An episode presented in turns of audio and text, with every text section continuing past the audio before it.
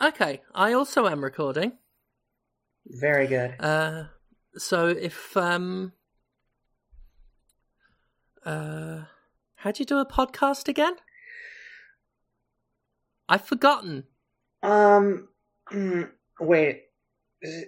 See, everybody else, like, I've never been the one who who introduces the the thing. Um, hang on, let me think about like what other people do.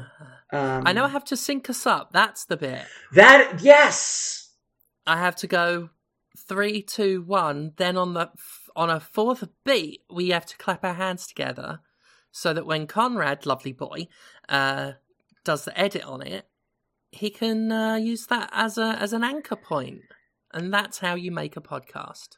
That is how you. I, I mean, I think that you have to have like uh jokes on it as well. Oh, we don't we don't just clap and then stop recording and send it to Conrad.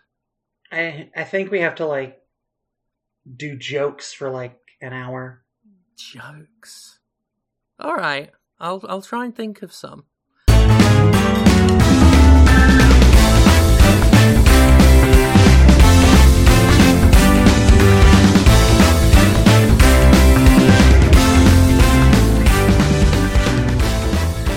Boners. Boners. That's a that's that- a joke, right? That's a quality joke. Boners are funny because they're they're erect penises. Yeah, and they're like they're intrusive. They're intrusive. Is uh, I I actually I had a friend explain this to me over a decade ago that the reason penises are funny is because they're intrusive. They are. They just sort of get in the way. They they sort of burrow in and barge in and get in, and they're just like, "Oh, hey guys, what's going on here?" Like that. Like you're just trying to get on with your life, and then a penis just shoves itself in your mouth, and and you can hear it in your mouth. um, I might have been confusing that with a dream I had. That's a fucking good dream. Shit. I mean, I woke up covered in spunk, so a penis might have been there for real. Covered in it. Covered in it. It wasn't so much a wet dream as it was a tidal dream. I feel like there may have been multiple penises involved, Steph. There might have been. You don't hear about wet dreams so much anymore, do ya? You know, you really don't. When I was younger, it's all you would ever hear about. It was like, oh, God, did you wet dream last night? yeah, mate, yeah, mate, yeah. Fucking wet dreamed all over the place, mate. Yeah, I'm so virile. Um, but you, you, no one talks about them anymore. It's like ram raiding. Or the Bermuda Triangle. you never hear about the Bermuda Triangle anymore. I think the last time I heard about the Bermuda Triangle was when you did your video about Anthem. Like, apparently, that was the basic idea that, like, the first actual idea that they had for Anthem was like, what if the Bermuda Triangle? At this point, that'd be a fairly esoteric premise. Because no one, you're right, like, same goes for quicksand. I think that's been pointed out by other media before that we don't really talk about quicksand anymore. We really don't. And, like, it's not. It's not part of our media in general anymore, is quicksand. No, no, not really. It's come up a little bit, in, not explicitly mentioned as such, but I have been playing the new Spider-Man. Uh, the Spider-Man. came out, the sequel to the original Spider-Man on the PlayStation the 4th, and Sandman is the first baddie that you Oh. fight in it. I like right the at the beginning of Sandman. the game.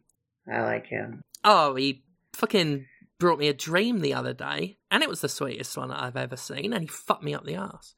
You save a guy near the beginning, and he is sinking in the sand, and they don't make a big deal out of it being quicksand, and he's not like holding onto a vine, which cartoons told me is the only way you really get out of quicksand, is if you grab a vine. And I used to be terrified of that because you don't get vines in England. You also don't get quicksand. Oh yeah, they've been all right. You know, speaking of that, um, one place I do see quicksand a lot. I swear to God, I'm not trying to do this on every fucking Trash Girl Diaries, which is the name of this podcast. Hello, this is the introduction oh, yeah, now. This is the It's introduction. It has Yeah. been quite some time. But yes, I am Elsa Farron, you are Stephanie Sterling and you're fucking amazing. Yeah, because so, I, I feel like so far my performance on this podcast has uh not been indicative of that. See, well, you you you provided a hook. You provided the quicksand. That's true. I sent for hook and then provided it. I swear I'm not always like just looking for excuses to bring this up, but one Yeah. area in which quicksand is is almost as common as it is in in the horrifying tales that people told to children in the 1990s um, is Final Fantasy 14. Oh, Final Fantasy. Yes. We do not mention that on here. It's like ram raiding. Uh, you just don't mention it like on this show anymore. You, I you never hear that. Final, Final Fantasy, Fantasy. not really a not really a thing so much. No, Anymore. not anymore. I mean, Um, if you've played Final Fantasy 15, then you can tell that Final Fantasy isn't a thing anymore. that game is all right. I like that game. Um, yeah, Um, it's, it's it's pretty good. Uh, but yes, Final Fantasy 14 and Quicksand. Yes. Uh, well, for starters, quicksand actually does show up in in boss fights from time to time. Excellent. the game recently patched, and there was uh, a new instanced dungeon added in which we you fight a creature that that can create like a huge pool of quicksand, and you have to run out of it, but you are slowed down by it. So it's uh you have to be quicker on your feet than you think. Additionally, one of the three cities that you can start the game in, uh, Ul'dah, has a sort of tavern sort of social club area called the the quicksand. Oh, and on the server on which i play final fantasy XIV, the quicksand has a a reputation that is if anything the reputation doesn't really do it justice for for for the sorts of folks that hang out in the quicksand on the Balmung server of Final Fantasy XIV.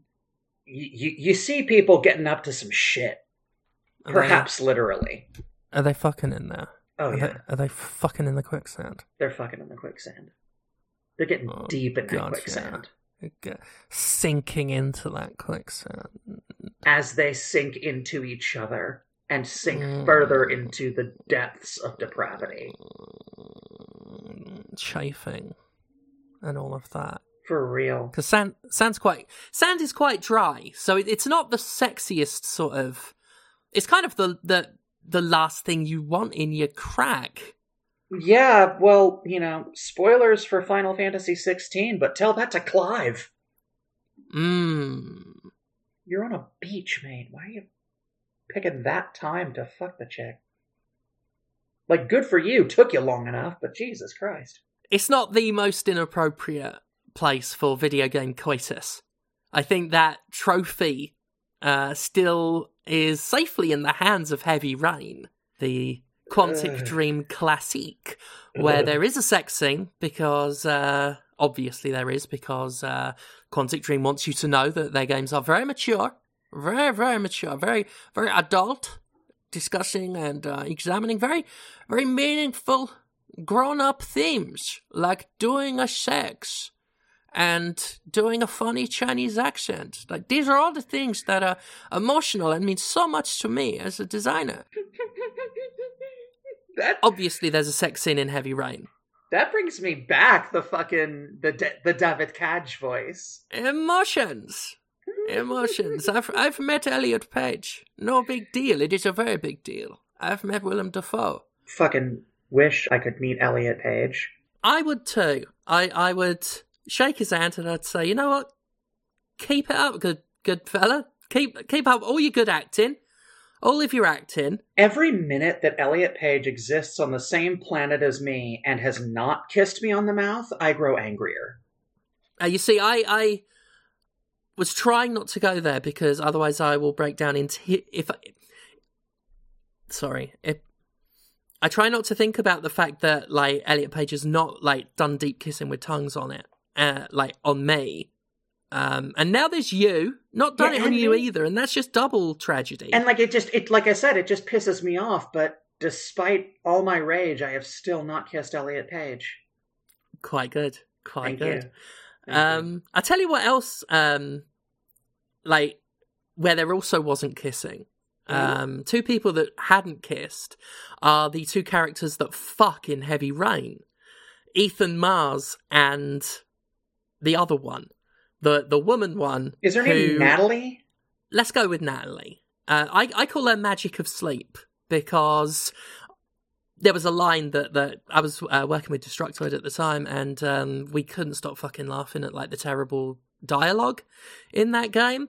And um, at one point, she's very tired, and she thinks that uh, maybe the magic of sleep will uh, will help her feel less tired. Funnily enough, I'm looking at my. As I said that, I was looking at my uh, taskbar on Windows, and it literally says heavy rain on it. Apparently, that's what I've got to look forward to tonight um, on the little weather ticker I've got. Um, actually, I, Fee and I were out on the town today, and it was fucking pissing it down. But anyway, the the point of all this is is that Ethan in Heavy Rain had just killed a bloke. His son is missing, uh, like being like kidnapped by a serial killer who is making him go through saw like like torture trials to find his son. He just murdered somebody, and then while he's covered in bandages and blood and is completely fucked up, Quantic Dream thought that was the point at which there should be a romantic sex scene between two people who didn't really know each other for the amount of, of romantic tension that they tried to convince us they'd had up till now. They didn't know each other. And then they just sort of bashed their faces together Yeah. and very awkwardly uh, fuck in a way that is almost indistinguishable from the fucking scene in Team America World Police. The thing that really gets me, I mean, there's a lot of things that get me about Heavy Rain. Uh, fun fact uh, Heavy Rain is my least favorite video game of all time. Oh, I hate it intensely. Uh, what's I, funny is if you'd have said that about ten years ago, people would jump down your fucking throat. I did say it 10 years ago, and people did jump down my Well, throat. there I you was like, are. no, this is fucking terrible. I mean, they jumped down my throat for saying it was just good and not perfect. Um, very similar, in fact, to the whole Zelda thing. And the thing is, to show you how transient and meaningless a lot of controversies over video game opinions are, we can say now that Heavy Rain, like, you can straight up say Heavy Rain fucking sucked, and no one cares anymore because none of it's consequential. None of this matters. So many new products have long since come out. It's why nobody fucking cares about the stupid turf wizard game anymore because it was just No. it was the new product. Nobody cares about And let's face it, most of the people that were standing for that were only doing it because of J.K. Rowling's transphobia. Like a lot. A lot of people were making a very deliberate point. In the same way, you know, people flocked to Chick fil A when Tucker Carlson was like, support Chick fil A because they hate the gays. Which I've talked about before in other podcasts and things, was one of the scariest things I ever saw in my time in America was the massive traffic jam that was caused because I was still living in Mississippi. The massive massive traffic jam that was caused by people queuing up at the drive-through for Chick-fil-A in the wake of them being criticized for like funding anti-LGBTQ plus efforts and and like literally supporting regimes in other countries that were explicitly like violating human rights about it. And just seeing people deliberately supporting them to tell the gay community that they were worth less to them than a chicken fucking sandwich. That was terrifying. Terrifying. excuse me. It was that. Yeah, pretty much. That's that's how that that was the feeling in in in my heart. The fucked up thing is like before it was common knowledge that all of the things about Chick-fil-A were common knowledge. I I I quite enjoyed their their product. Haven't had it in ages uh, now, obviously, but Yeah. the fucked up thing is I keep hearing whispers in the wind that they've cut that shit out and also that they have not. And um I just really wish that the fucking media would make up its mind. Yeah. I have never understood the Chick fil A thing. Like, it's. I mean, I've said, like, America doesn't know how bad its food is in general. It, it's awful garbage food. Um, but I never understood the fascination with Chick fil A. It's always been mediocre. Like, I had some once, and I'm like, I, I, is, this is, this is the manna from heaven that, that people speak of and the fact that there are even gay people who are like, yeah, I know they're a terrible company and uh, their executives want me dead, but I just can't say no to that tasty chicken sandwich. Never understood it. Did you get the spicy one? No. If I want spicy food, I've got like a million options. That's the one that, like, I actually had to think about, you know, how I won't get to eat that spicy chicken sandwich anymore and, and just think, oh, that sucks. Because I do like it. It is tasty. But Mm. you know, no, the, the the regular ones just like it's fine, I guess. Yeah. But like It's a lump of chicken. they're fine. Like they're really popular though in the South where you also have Popeyes. Just go to go to a fucking Popeyes. Yeah. Popeyes was fine. I had that too. Like, Love me some Popeyes, I do. I do I I do love that chicken. From Popeyes. Yes, the the the one that's from Popeyes. Oh, I liked their little shrimp baskets. I like shrimp in general. Yeah. But I think that is, you know, one of the reasons why uh, the Wizard game was one of the biggest sort of pre orders on Steam. Because let's face it, when it came out and everyone saw how fucking mid it was, I doubt many people were flocking It to it just afterwards. another one. And you're right. For all the fuss, all the furor, and by the furor, I mean, you know, Rowling, of course. Do you get that? I was calling her a fucking Nazi. The next time I see a photograph of her, I'm gonna Photoshop a ugly square mustache onto her. There you go. Um, but I think that's what it was, and ultimately, uh, the game itself, and the game itself never mattered. You know, I tried to make that point when I did the Jimquisition video on that game and why uh, J.K. Rowling was a problem, which um, quite a few people who didn't YouTubers understand got it. so angry about that, and it made so yeah, I never saw the fallout because I I don't like I put a video up and then I just I don't look at exterior reactions to it. I'll get some feedback from social and the comments for a bit, and then I step away from the computer. That is for the best. And I never watch any of those like right wing grifter videos. Oh god, it must have been about 11, 12 years ago. I watched one like this was sort of proto alt right era. I watched one hate video about me and it disturbed me. I mean, a lot of it was just the usual sort of like fat insults, but it was the venom with which it was spouted. The level of I I don't know if I've ever heard a tone that dripping with outright passionate hatred for another person. And that's what disturbed me. It wasn't even that it was about me so much. It was a disturbing and disturbed level of hatred as this person talked about what a piece of shit I was. You know, I won't bother mentioning his name, but I haven't watched anyone since. Like, and I've seen names come and go. Like, for a few years, it was one guy that everyone was like, oh, debate him, debate him. He wants to debate you, Sterling. And I just ignore it because I never watched the videos and I, I never cared to. And then there was another guy, like, names stick around for a couple of years of these guys, these grifters on YouTube that want to get my attention. Um, and then they disappear. Fuck off. Like I I don't Yeah. want to like I refuse to engage anyone who who asks for a debate or or No. the whole debate bro thing. I just think it doesn't really have much validity. But um we were talking earlier about the wizard game and how that was the that was the product of the moment. It was, Um, yes, for a, a very for like a week. Yes, and uh, I would like to actually pivot the discussion to uh, another game that was the product.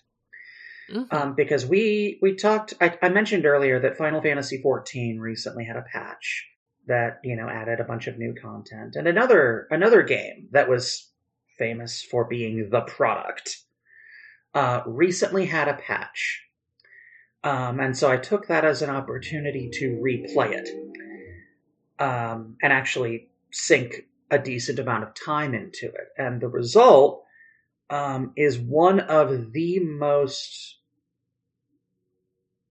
emotionally engaging, for better and worse, experiences I can recall having with a video game. And I feel like it's enhanced by the shock that I felt anything playing Hmm. Cyberpunk 2077. Cyberpunk the 2077. Yes, and the thing That sure is that I game. think is interesting. The thing I think is very interesting because you, Hmm. the Cassandra of video games, have have Hello? said things. Guilty as charged. You've said some shit in your time, Stephanie. Oh, isn't it though? isn't it though? Guilty! Sorry, I was just taken aback by that. That you sounded like Nathan Lane for a second there. Brief aside, I love Nathan Lane, and I would Nathan die for Nathan. Lane. Absolutely. I was thrilled the other day when I found out he was still alive. He's kind of inhabited that, that Gene Wilder bracket. Now that Gene Wilder sadly is no longer with us, I think my brain needs one of those guys, like the actor who you think is dead but isn't. And Gene Wilder was that for many people, and then obviously, you know, has passed away. So I think my brain like has substituted it for Nathan Lane. Nathan Lane uh, is still alive, and so is Matthew Broderick. But anyway, uh, I the don't. I was just very amused by that. yeah, they were co-stars in The Lion King and also in the producers. But anyway, I bring up Cyberpunk because you, as Yeah. the Cassandra of games media, at one point you actually released a video that said that Cyberpunk should have been delayed for three years instead of I think three months. I did. You did say that, and now version 2.0 of the game was recently rolled out along with its first and apparently last bit of downloadable content. Three years after the original release of the game. Yes, I saw someone on Twitter mention this as well that I was literally correct Yeah. that it took them three years to finish the game. Yeah, that's the thing. Like, having played it now, three years after its re- original release, this is the state it should have been released in. If they had released it like this, entirely different ballgame in regards to Cyberpunk and maybe in regards to CD Projekt Red's reputation. Because the game, as it stands right now, I really, really like it. I would actually go so far as to say that I love it Ooh. it is endlessly entertaining. hmm They may not learn from their own mistakes, we'll see, but they certainly learn from other studios' mistakes. Because you remember that period of time when Bethesda games would get a famous person to show up in their video game for a cup of coffee and then fuck off. Oh yeah, yeah. We got Patrick Stewart for five minutes. We'll we'll stick him in the trailers like he's the star. In Fallout 3 was Liam Neeson.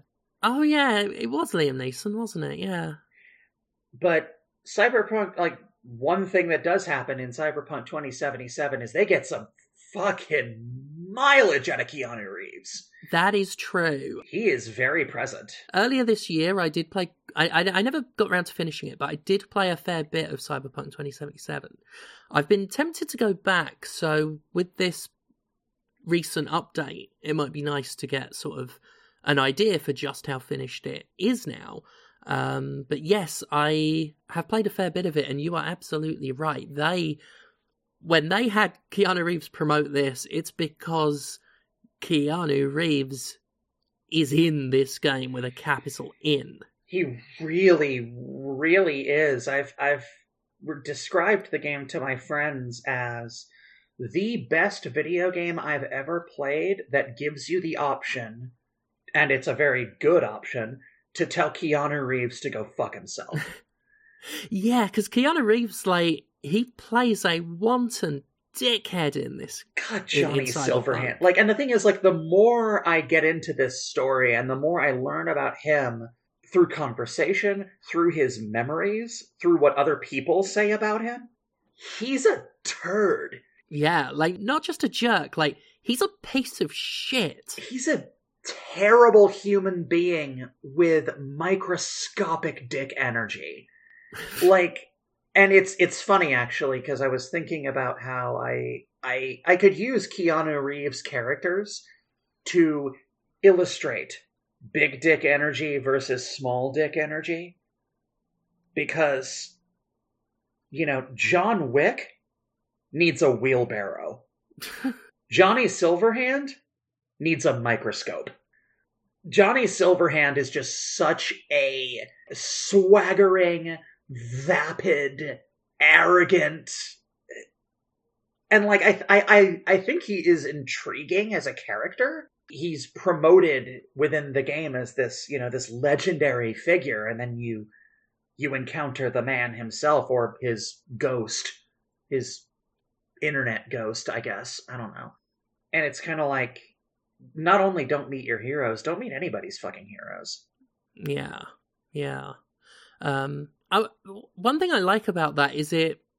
Not only is it a game actually making use of its celebrity voiceover in a meaningful way, it also turns the idea on its head a little bit as well because you have Keanu Reeves in a game, you would reasonably expect him to play, if not the hero, then the hero's sort of ideal and the uh, either a mentor character or someone we're supposed to look up to. You know, like again, Patrick Stewart in Oblivion.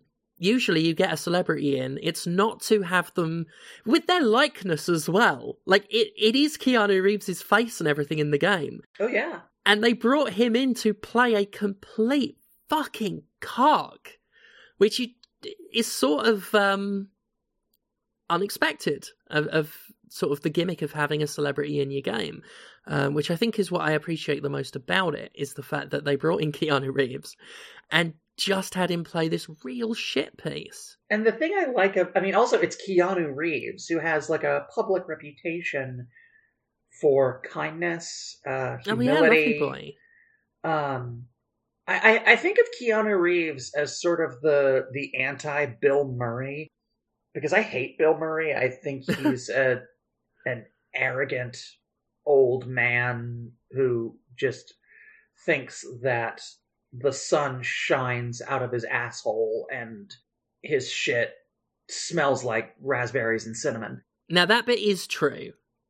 Bill That Murray's shit smells true. like raspberries and cinnamon. raspberries and cinnamon. He exclusively eats raspberries and cinnamon, um, which also is why spunk tastes a bit like it as well. I have it on good authority. Um, but yeah, they actually tested it in a lab. They had Russian scientists look into it, mostly because they thought that there could be Cold War applications for it. Bill Murray, a little bit quiet about the fact that he was sort of uh, working with the Soviets on that. But um, no, they, they eventually released the public findings when um, there was sort of a uh, an amnesty on Hollywood celebrities, specifically Ghostbusters actors who were working with the Soviets. Rick Moranis, of course, helped them develop a dirty bomb. I heard something about Annie Potts as well, actually. Oh, absolutely. Annie Potts and Sigourney Weaver. Well, Sigourney Weaver actually headed up the USSR's chemical warfare division. Like she was a chief researcher, and and people again, they keep it on the down low. They don't talk about it. All was forgiven. Obviously, Sigourney had valuable expertise in that field, which is why America um, sought not to convict and did in fact um, have her working afterwards for the CIA, sort of black ops kind of stuff. Actually, as a field agent, I hear because she knows how to kill a man in 57 different ways. Hot. It's very hot. Like, Oof. 40 of the ways are sexual. Good. Good. She, she can do any of them to me. What a way to go. And what a way to come.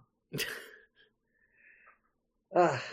Sorry, I, I, I, I've recently been thinking about like how, like this, this, this appeared to be a James Cameron thing.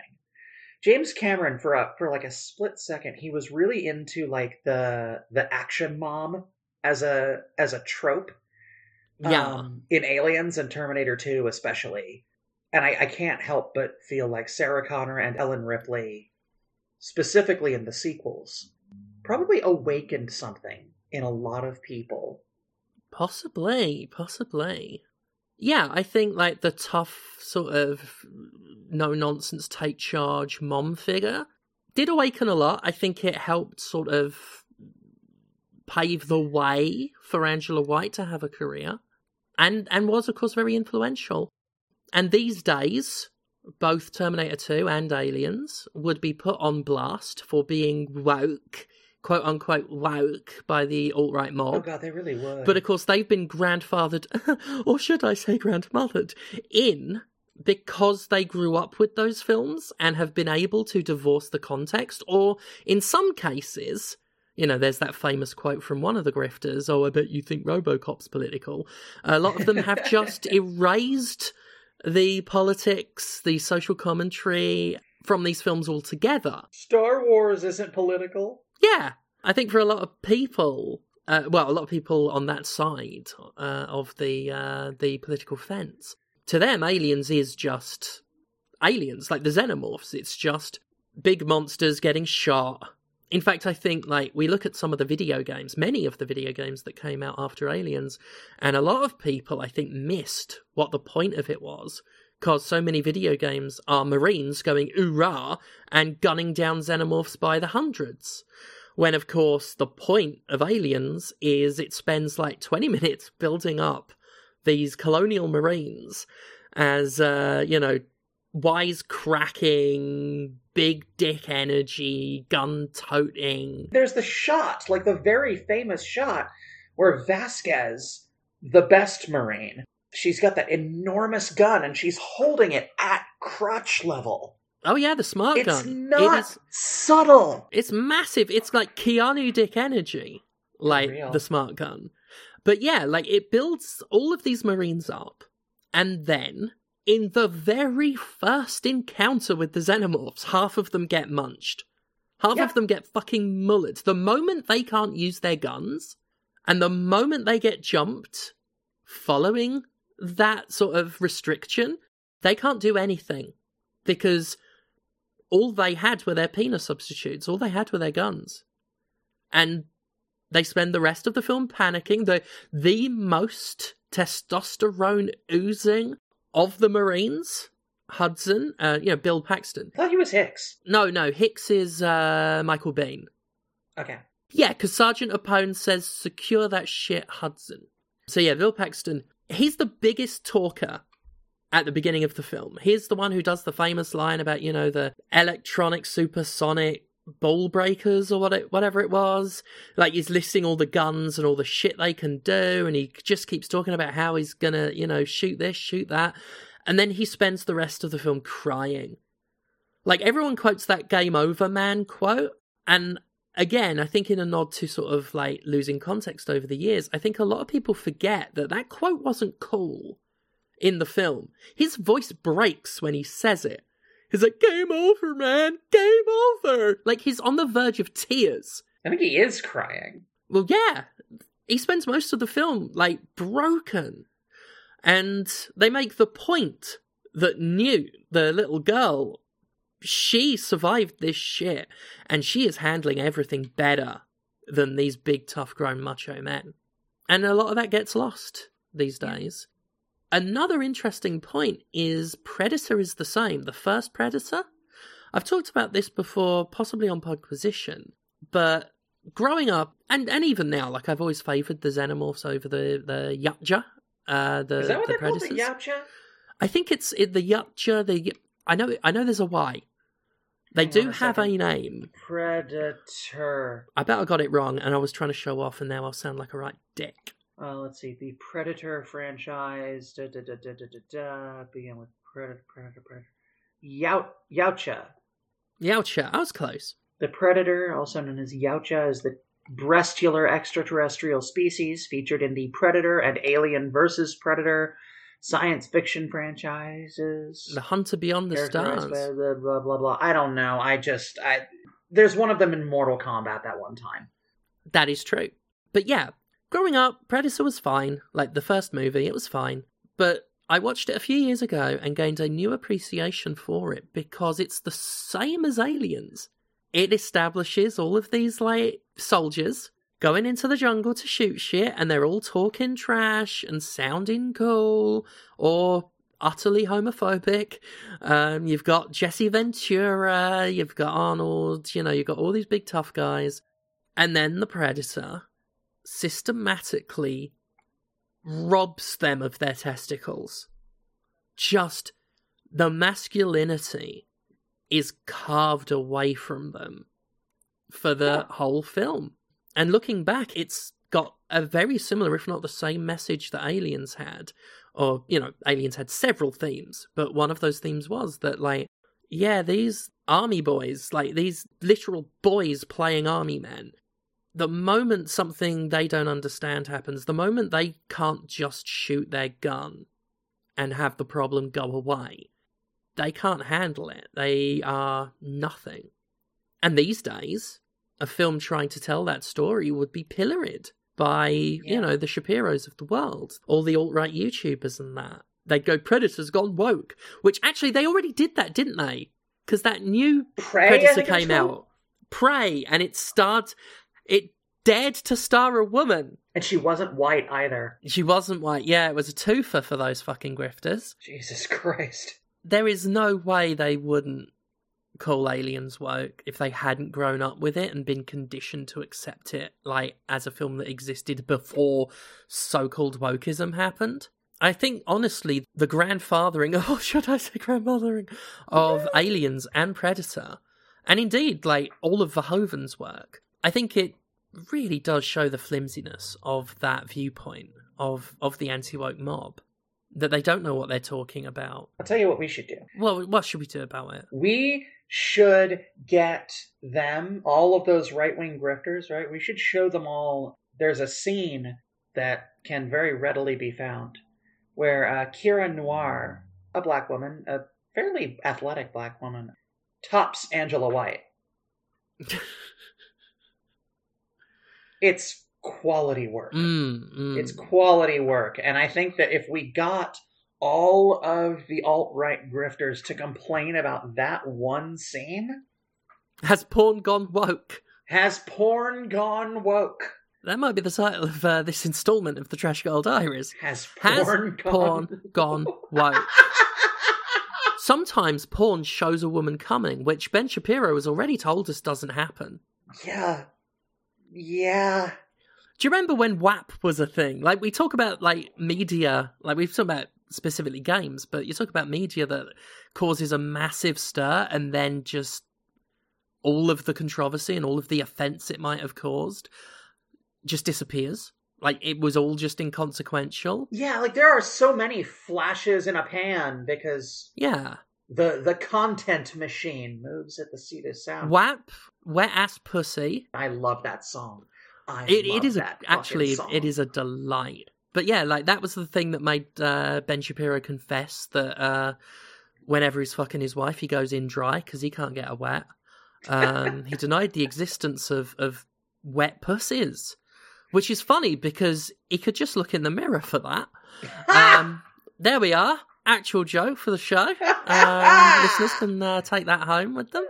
A little free gift from the Trash my- Girl Diaries desk to your home. Wrap it up in a little cloth, like a little kerchief. Fold it up nice, and Mhm. put it under your pillow as you sleep. Lovely stuff. It's it is it is a joke. A joke. That's just yours to keep, listener. Aren't you lucky? God, I'm so jealous of you. I wish I could be a fan of this show. But I hate myself. I am a fan of this show. I fucking listen to this a lot. I do. I listen to past episodes quite a bit. I have listened back, and I often don't listen to my own podcasts because I, uh, I just don't. But I do. I have listened back to every single one of these ones that we've done because it's quite a nice little show, really, when you think about it. It is nice. It's all right.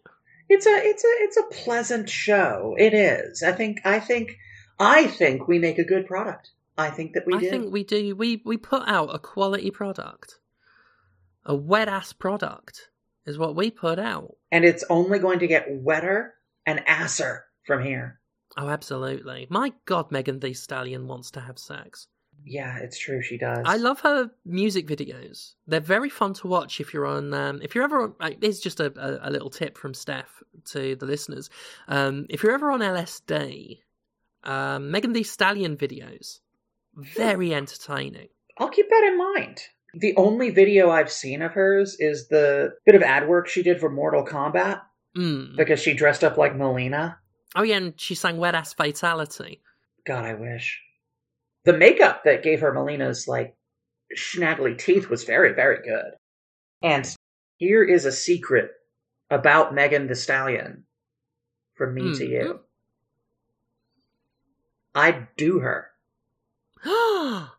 like like sexually and I would do her all the way. I would do the sex Oh, she'd with her.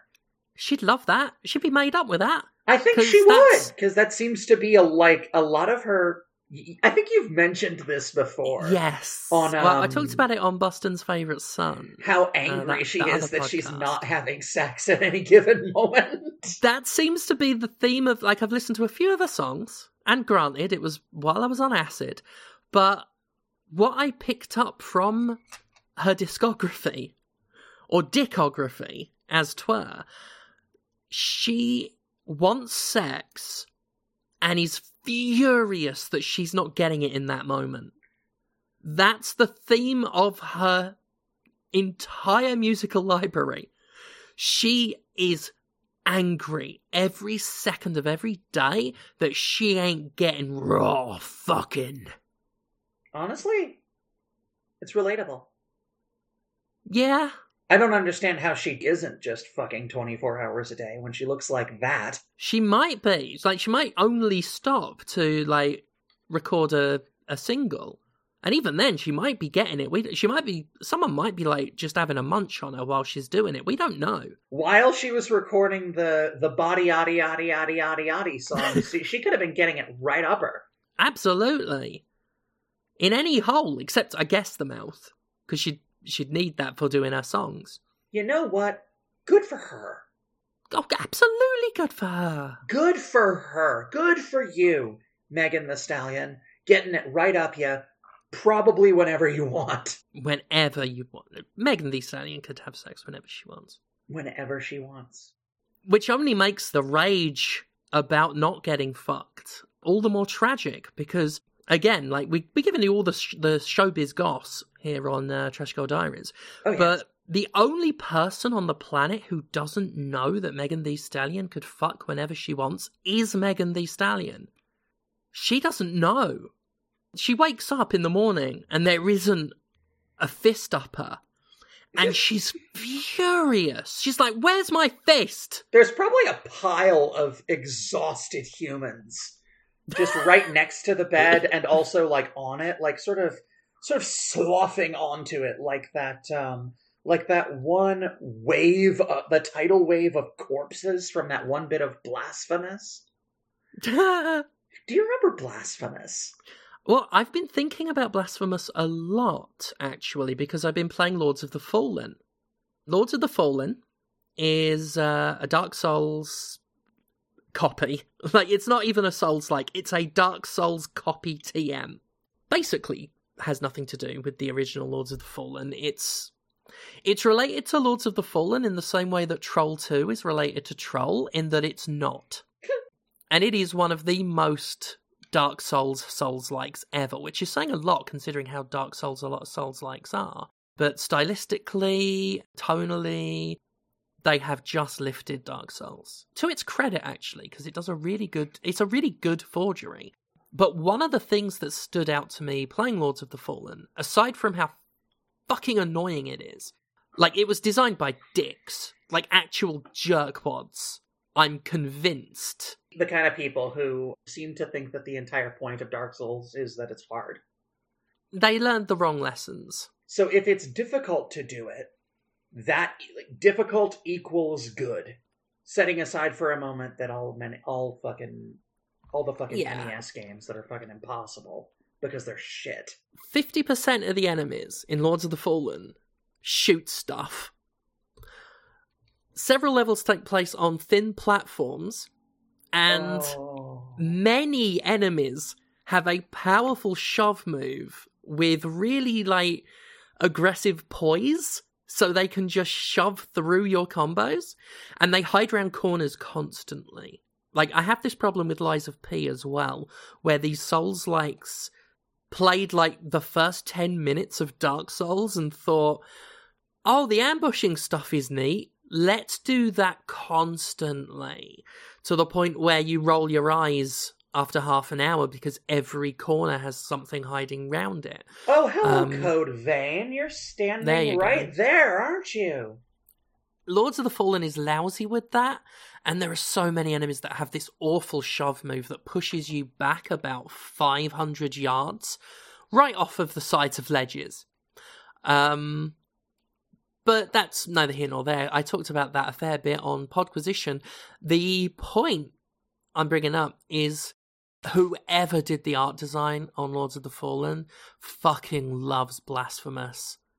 Good. There are so many like pointy helmet masks covered in thorns. like I fucking love it. It is it took so much and I'm convinced they must have got it from Blasphemous. Um I mean, that's kind of a narrow. Like, there's only really so many places you could get a conical hat covered in thorns. yeah.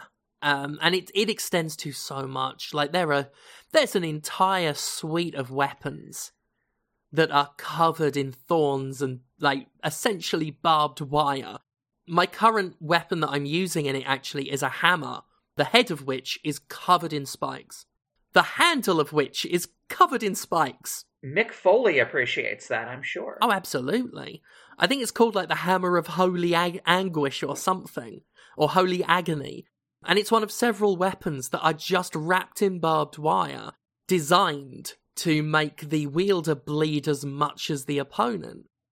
Luckily, it doesn't have a gameplay reflection, which I wouldn't have put past these fucking devs. But yeah, there are multiple pointy mask helmets covered in wiry spikes all sorts of self-flagellation going on. There's a an an enemy type that just they wear a giant eyeless, mouthless dome on their heads, covered in spikes, which they use to like just headbutt the ground and smash you.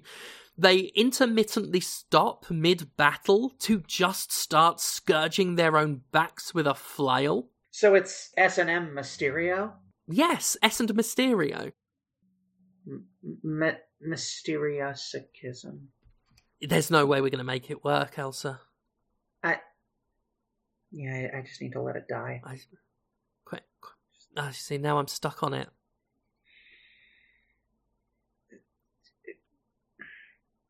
Quentin, you'll be at my beck and call, you worm.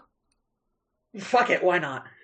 Why not? Why Just- not? Um, Just, just, but cut- yes. let's just take. Let's just take the fucking L on that one. take I- the I- massive, the massive fucking L.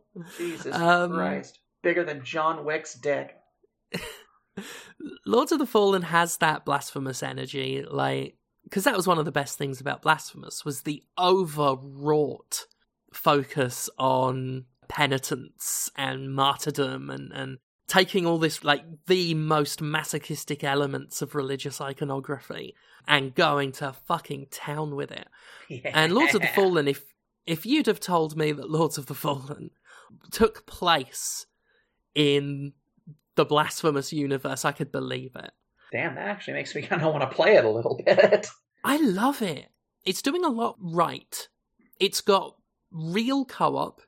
Sadly, the matchmaking seems a bit fucked, but when it works, it's not like Dark Soulsy co op. They don't disappear after a boss. You can go everywhere together, which is great because some of the map design's fucking atrocious, and uh, it's fun to call in a co op player who will just like lead you around. That does sound nice. It really is nice when it works. The visual design, like I said, fucking adore it. I adore the aesthetic. Uh, the combat is solid. Like in terms of, of like I said, it's a it's a really good forgery of Dark Souls. Plays so similar, but with this Soul Reaver style dual world mechanic that is quite well implemented. Hmm. Soul Reaver. Wow, that's a fucking deep cut. Mm-hmm. Um, but yeah, the game does itself no favors by just being full of ambushes and taking those lessons, those wrong lessons from Dark Souls. The amount of times it surprised me with a boss fight, I've never been surprised by boss fights this much. It's so easy to wander into a boss arena without knowing, which is really annoying because when you're in the dead world, the umbral world, you're essentially on a time limit because it gets more and more dangerous until you just get munched. While you're being pelted by projectiles, you're running and running through gauntlets sometimes and then suddenly stumble onto a boss after you've just had the shit kicked out of you. So that can be really fucking annoying. You know what that reminds me of? Mm. I almost feel like that's a catchphrase for me. Do you know what that reminds me of? I don't know, I that say that reminds s- me of. I say that so fucking often. It reminds me of two things. One, what they should have been taking lessons from is Bloodborne, the best video game. The best video game TM. The best video game. And anyone who disagrees can fight me. Anyone who disagrees has been helping Soviet scientists. And I just I just wonder why those people hate freedom. They were part of Bill Murray's crack troops. Bloodborne telegraphs its boss fights. And that's Yes. a good thing. Like it's Always it- a good thing. Yes, there's usually a great big fuck off archway. the like there's a hallway, and then when the hallway suddenly expands into something fucking enormous, Yes. that's how you know. It's aided by the fact that, like many good Souls likes, they're evenly paced. That's Yep. something else Lords of the Fallen like struggles with. There can be moments where you fight a boss, you finally fucking defeat the arsehole. You explore for all of five minutes before you've stumbled on another one. And Lords of the Fallen has a gorgeous world with beautiful environments that I want to explore. But I'm forever stumbling into boss fights. It took me about 10, 12 hours before I got to this big manse that is fully explorable, and it takes a while to find a boss, and it's really good. But Bloodborne, like you said, telegraphed bosses really well and paced them really well. Another thing it reminds me of, I would call this like uh, the rare but not unique blemish on the pacing of Final Fantasy X. I don't know if you have much of a memory for Final Fantasy X, but um,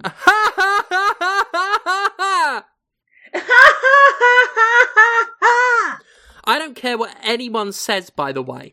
You get people retroactively defending it now by saying, oh, it's supposed to be goofy and awkward. Yeah, it's also supposed to be charming, and it's not.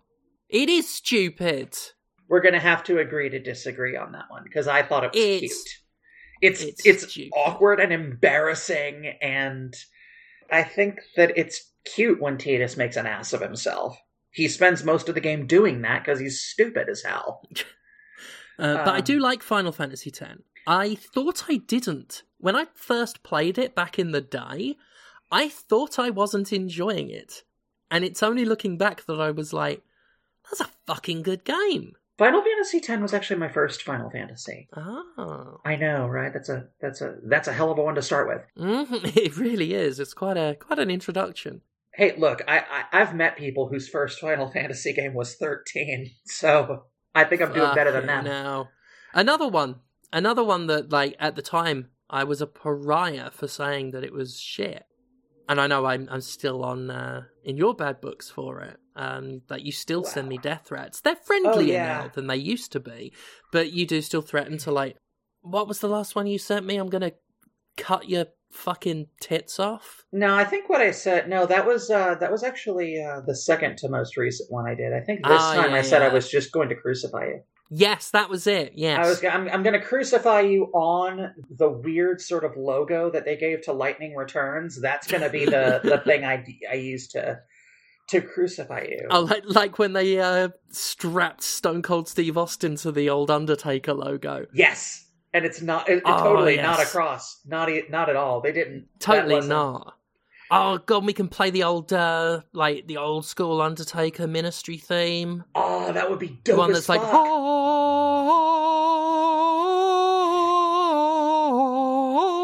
Does that mean I get to wear that sick ass coat? You you gotta wear that big ass coat with Fuck that yeah. wet ass pussy. I fucking love that coat. That coat is dope as hell. But yes, Mate, M- Ministry Undertaker was fucking awesome. the reason I brought up Final Fantasy X though Yes. is because uh, at the end of Mount Gagazet, you know, when you get to the top of Mount Gagazet, there's actually Mount this, like- Gargamel. yes, that Mount Kill All the Smurfs. Mm-hmm. you get like this one, two, three gauntlet of boss fights. Just apropos of nothing, you start Mount Gagazet with a fight in which you are forced to use the character that they had to have known no one was using, fucking Kimahri. Oh yeah, I remember that. Yeah, I wasn't using him. Was I I mean pointless. I tried to like make use of him throughout my playthrough because I knew what was coming, and the best I could think of to fucking do was to. I think I I, I think I ended up teaching him steal, uh, steal and use, and then just putting him down the same path as Tidus so that he could be fast. But fucking it it, it didn't. It doesn't matter. So at the bottom of the mountain, you fight his two bullies. At the top of the mountain, you get a three minute cutscene followed by the hardest fight in the game so far with fucking Seymour and his weird like Seymour three. Seymour with a vengeance. Um I liked the design of that one. so did I. Like it it looked cool. And I liked when he's like, Your hope ends here and your meaningless existence is with it. Because I didn't like Seymour's voice actor for a lot of the game because he just sounded so weird. He had no strength in his voice. He sounded like Terrence Stamp. it was an odd voice. It was it was high but not with any threat or creepiness or or likability or, or none of what I just said there really describes how I feel about his voice. It just didn't work for me. But that moment when he just starts like when he just screams that their meaningless existences are going to end, the delivery on that line stuck with me. Um, Fucking great. hard fucking though. Yeah, it was fucking tough. And then, like, not long after that, like you were talking about Lords of the Fallen, you know, having a little bit of a, a jaunt and then another fucking boss fight. Like, you, I think you go into the mountain cave, and the Sanctuary Guardian is not, not too far from that. And I think it actually is called the Sanctuary. Guardian, like the fucking one from uh, Dark Souls. Yeah. Yeah, I got Uh, confused then. I was like, what game are we talking about? Because I instantly thought of the, the Manticore.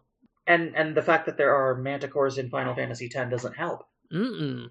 Those were the first enemies, like just mundane enemies in the game, that really fucked with me in terms of gameplay. But um, the thing, yeah, like the the whole like boss fight, boss fight, boss fight, like long stretch of nothing. That that like that's my sort of go to when I think about that is having to fight Seymour Flux is what it's called, Mm. and then a little walk around in a cave, and then the, I I guess there was that weird puzzle section where you have to like open up the three passageways or whatever the fuck I don't. It's been it, it probably I probably played Final Fantasy X more recently than you have, but but it's still been a couple years. Yeah. Also, the the unskippable cutscenes before really difficult boss fights is not something that that game does once. It does it Mm. at least t- three, four times. No time for it. It's a Literally no time for it. yeah, no, just. ugh. But anyway, as we uh as we wind down, As we start to wrap up the Spider-Man special of the Trash Girl Diaries. yes, the Spider-Man special regarding whether porn has gone woke. Mm-hmm. You know what's funny is I think Angela White's a lot of Angela White's work could could could be described that way. They're the modern feminist works. It's true. Also, you know, she had like a thesis published in a uh, like a university guide, I think. Mm. the Routledge Guide to like sex and sexuality. I think it's I think that's what it's fucking called. I don't remember off top, but the point is Angela White is very attractive. I think that's that's been the the point of today's Spider-Man special. God, I'd love to buy Angela White a promise ring. Oh. oh. Uh, um so yeah i actually do have to to shoot off soon because i've got a i'm currently looking at the final draft copy of my sonic superstars review Oh. so I'm gonna- i'm gonna post that and and then stay off the internet It, it's like you're lighting a powder keg. You just you, you just you, you you set the match down and then you just Right. fucking leg it. i actually like it but i haven't checked to see like whether this is one of the ones that the sonic fandom has decided is bad Oh Jesus. because let me tell you i speak from experience they they get just as angry at me when i like a sonic game because we never see eye to eye so typically i don't when i don't like a game they love it and they get angry with me if i like a game they get angry with me um, because they've decided they don't Tell them to get angry with me because I don't think there's been a good Sonic game since Sonic CD. Well, I mean that's part of what makes Sonic Superstars good is because it's uh it's got modern visuals, but it could have been it's more Sonic 4 than the actual Sonic 4. Oh well, I mean, It's yeah, super super straightforward, simple, proper old school. Like even more than Sonic Mania, which had a lot of sort of remixy uh elements and still played with the formula quite a bit. Whereas Sonic Superstars really is just do you want another one? Like, do you want another Mega Drive game? Here you go. Suck down your slop. Yeah, except for the boss fights. Before we go, I will just say, like, this is another uh, thing that you were right about. This was something you said during the escapist days on on the Jimquisition when you said that the best formula for a Sonic game is here's Sonic. He runs fast a bit. He goes around a loop the loop. He fights the fat man at the end. Job's a good un. Jobs a good. un. I'm actually considering doing a Jimquisition um, this coming Monday as we record uh, about Sonic again and my age old complaint that they constantly reinvent the wheel with every fucking game and that maybe Sonic wouldn't have had such inconsistent fucking releases where some are decent and the rest are all dog shit if they'd have spent some time just iterating on one of the promising ideas that the series has had. Sonic Lost World could have led to really good Sonic games if they'd have kept it in the oven, if they'd have iterated, but they didn't. Sonic Mania, one of the most beloved Sonic games of all time, never got a follow up. Sonic Generations, that one was fucking great. Never saw another one. Because then they, it's always got to be some other bullshit round the corner. Werehogs, open world crimes. Um, so I might do a video on that. We'll see. We will see. But for now, job's a good un. Jobs are good. And is there anything you'd like to uh, let the listener know about with regards to your own business? Mm, no, except, you know, in, regards to business, I think I may actually need to do a shit before I go to work. And I want you to know. Yeah, I'm gonna have a good hard think about that. Yeah, just just just think about me sat on the toilet, Right. probably playing. Donkey Kong Country 3 on my Switch. That feces just slaloming out Yep, of your anus. Dilated, of course. of course. To to an acceptable degree. Bye listeners. Ta-ta!